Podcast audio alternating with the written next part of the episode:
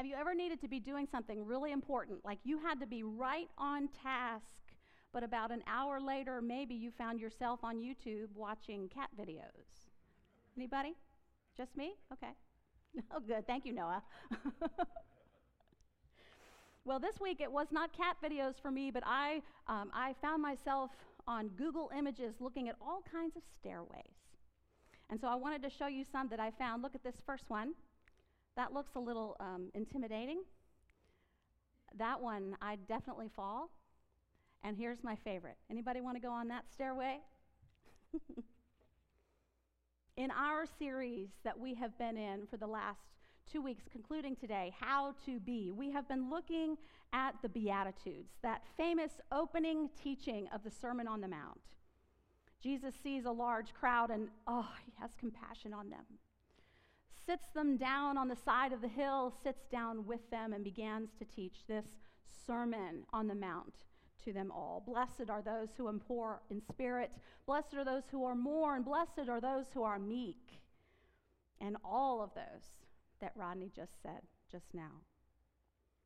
We have said that these are like steps, like a stairway.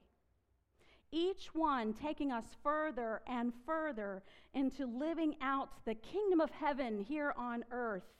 And it becomes a stairway to the kingdom of heaven.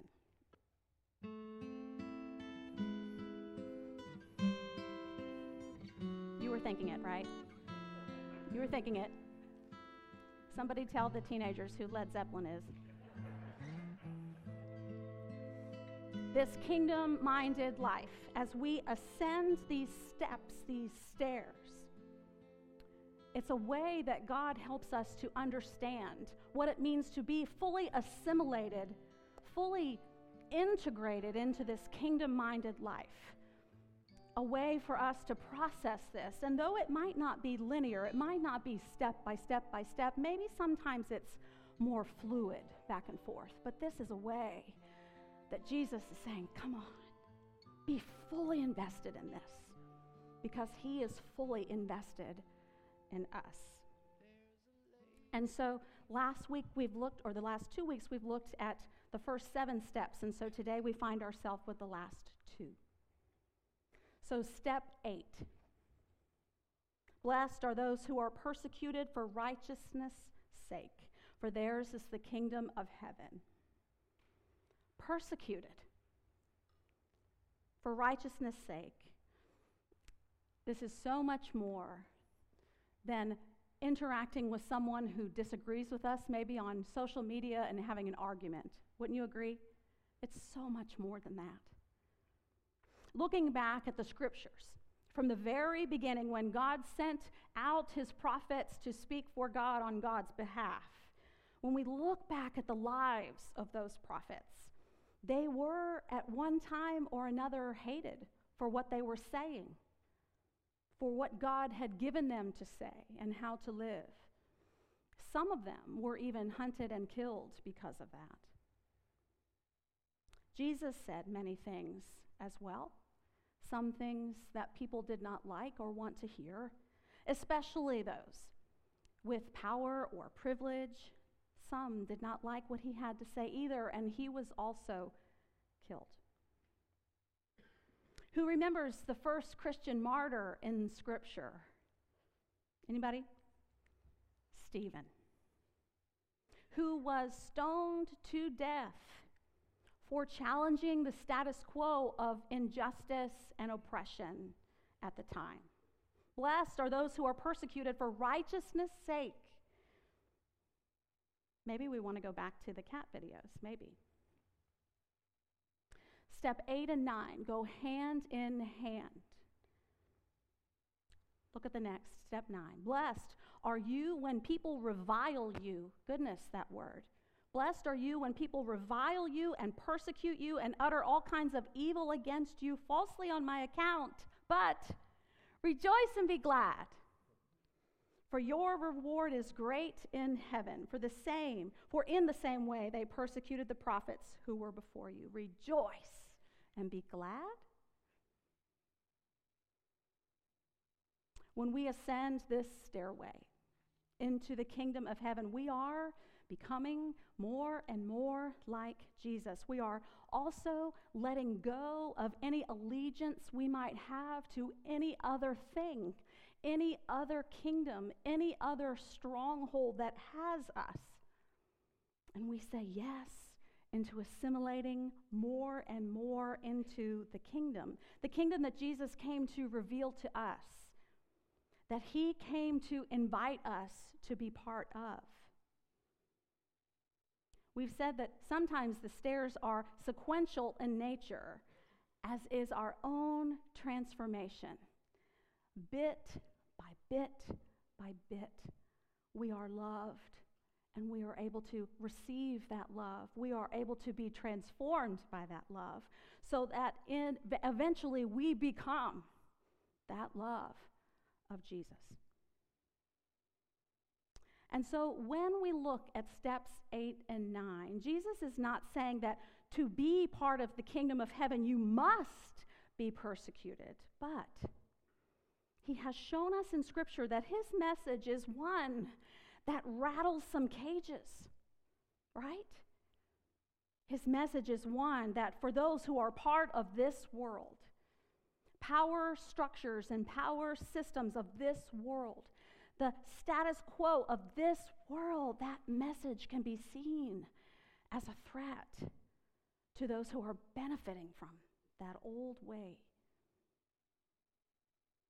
Because these two systems just don't mesh together.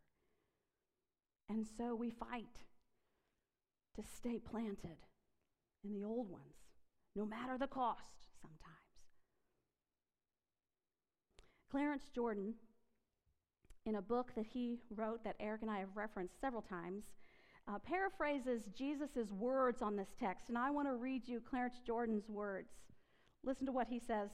This is him paraphrasing this to us as Jesus. He says, Friends, this is it. You think you've already been through a lot, you're just getting started. As you walked up these steps and came into my kingdom, I made it clear to you that you are thereby making an all out commitment. I charge you now to be faithful to it, cost what it may.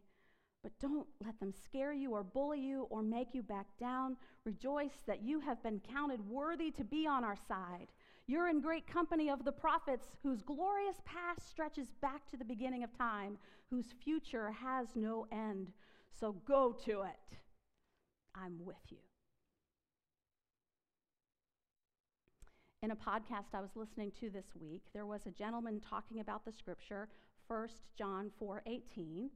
There is no love and fear, but perfect love casts out fear, he said.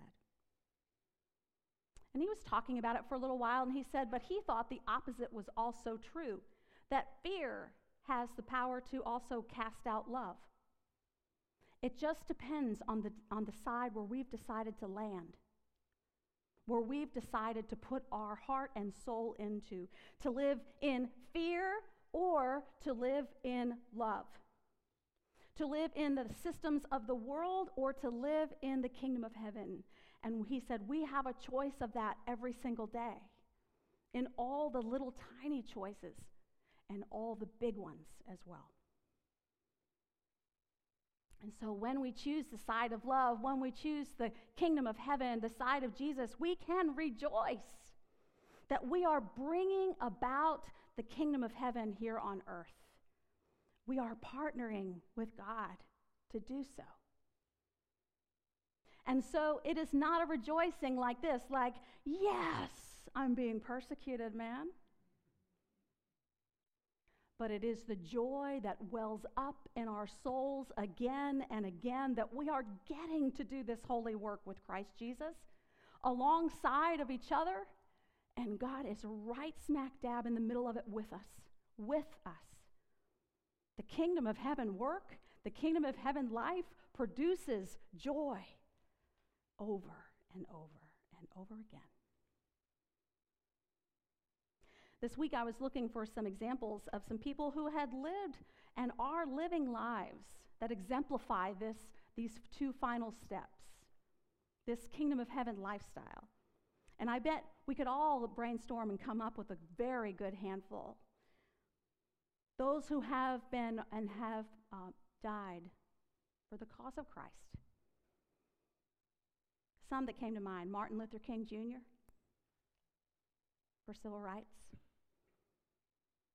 Nelson Mandela, his fight to end apartheid in South Africa. What about St. Valentine? It was just Valentine's Day. Anybody know about St. Valentine? Persecuted, martyred because of his extreme love of Jesus and sharing it for all. And in fact, the legend is that he wrote a note to his person to the person who would execute him telling how much Jesus loved them and it signed your Valentine.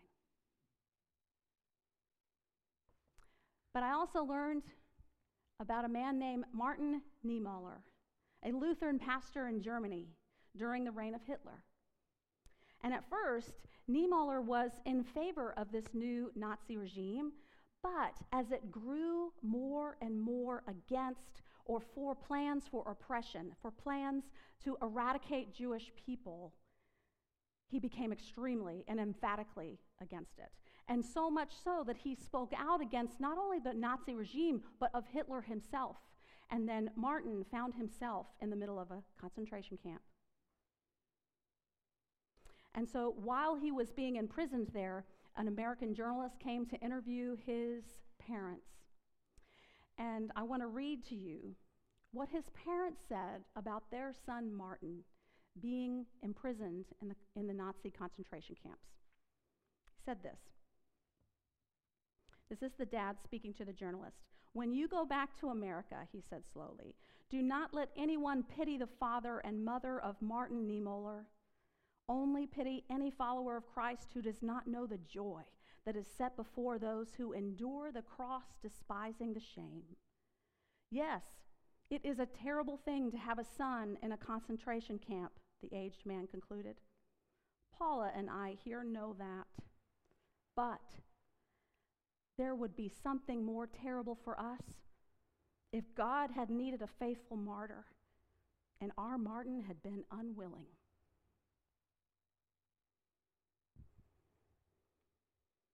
I'll tell you, how often have I camped out in fear rather than camped out in love?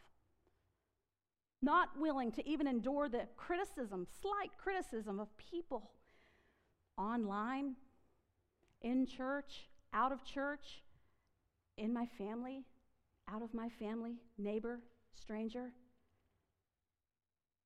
let alone being jailed or, or worse for Jesus. I think that I have been camped out there too often, far too often. Sometimes camped out there because I just don't want to rock the boat, or I don't want my boat to be rocked. Sometimes life is smooth sailing, right? Which makes me wonder is a life following Christ Jesus, is a life following and living out his teachings and living out the good news of Christ supposed to be always smooth? Maybe sometimes, but certainly not all the time. I mean, it wasn't smooth for the prophets, it wasn't always smooth for Jesus. So, why would I expect it to be smooth for me? Why would we expect it to be smooth for us? So this makes me ask myself, I'm wondering if it would make you ask you. I wonder if it would make us as Grace Community ask ourselves are we saying things, are we living things out in our own lives that are worth persecuting? Are we living lives so steadfast in Jesus that we feel a little pushback from time to time? That the world says, uh uh-uh, uh, not having that. I think I should be. I think that we do. And I think that we should continue to live into that more and more and more. Not saying things or living in a specific, way, a specific way merely for the reaction, not at all. But it is what we say, or how we are living, or who we are loving, or where we are choosing to minister that gets the reaction because it does not mesh with the kingdoms of this world. When we are following Jesus, it will not always be smooth sailing, but we know that all times that Jesus is with us. All the time. We said it in our affirmation today. We are not alone. We are called to so much more than a smooth, easy life. Our purpose is so much greater than that. Right after the Beatitudes in the scripture, the very next line says what our purpose is. I'm going to read it to you. It's Matthew 5, 13 through 16, and I'm going to read it to you in the message translation. The message is a paraphrase of the scripture. And so I wanted to read it to you because I love the way it sounds. It got my attention, so here it is. This is Jesus talking right after the Beatitudes. Let me tell you why you are here.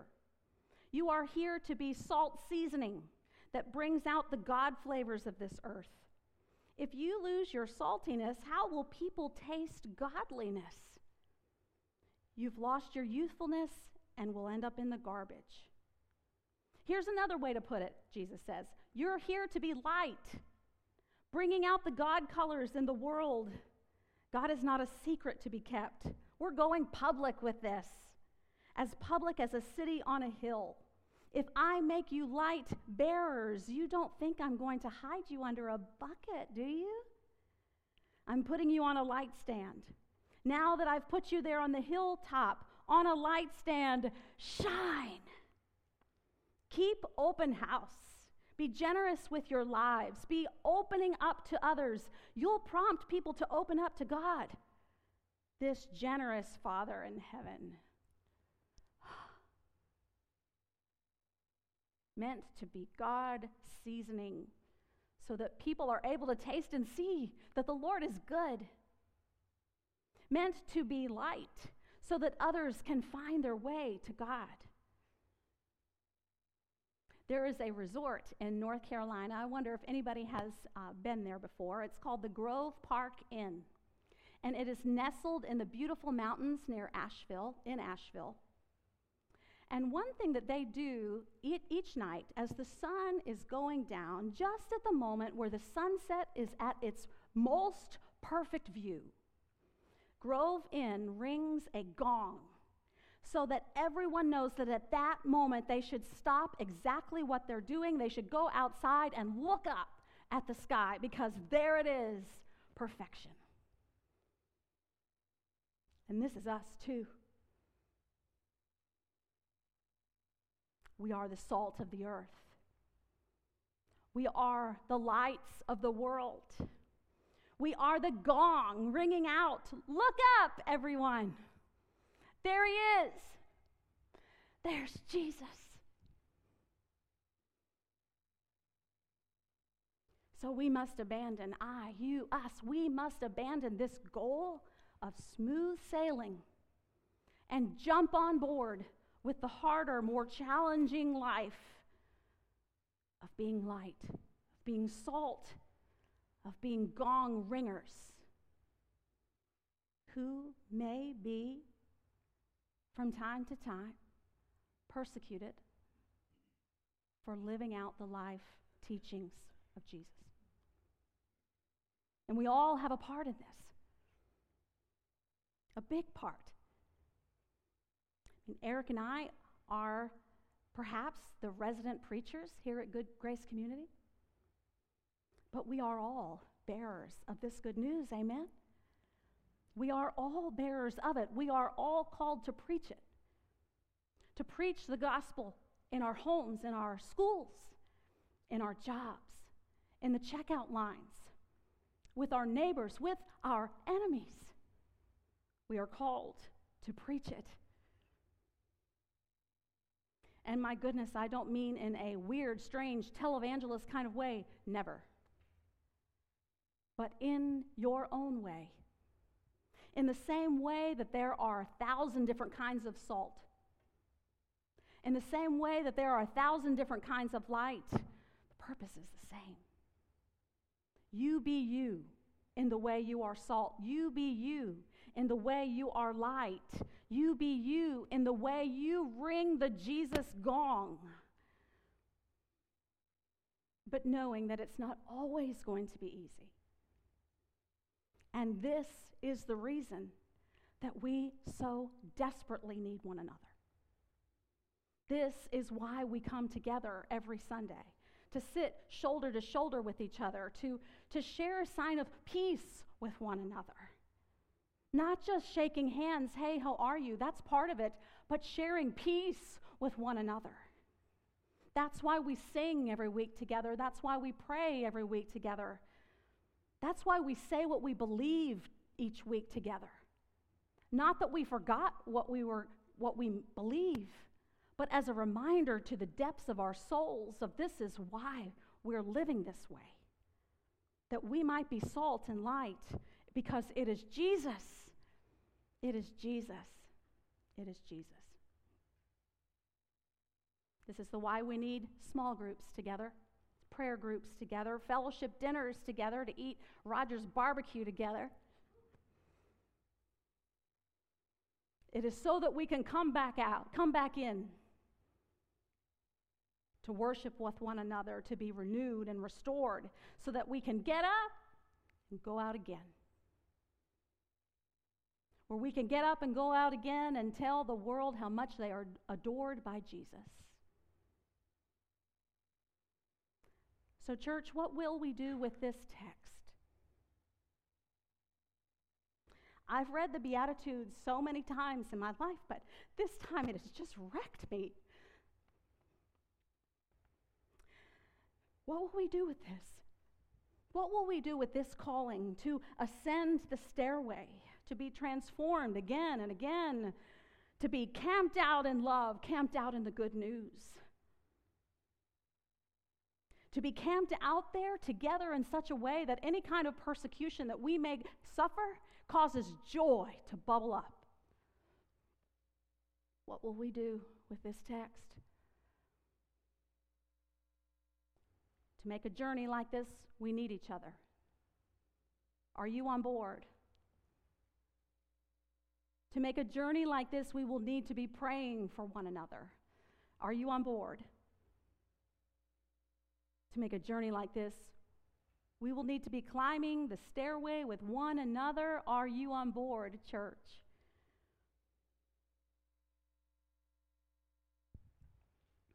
What will we do with this calling?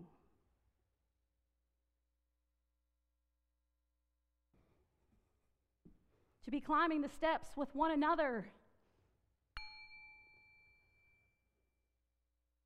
To always, always, always be pointing to Jesus the one that teaches us how to be, that one that offers us and offers to the world the gift of being blessed. Amen.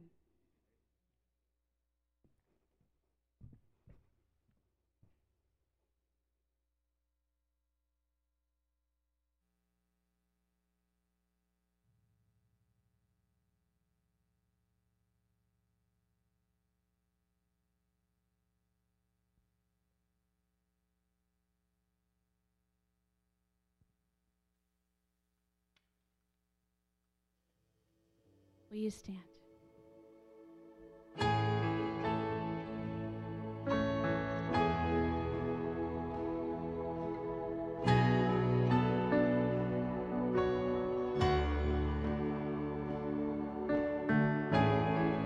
It is only Jesus.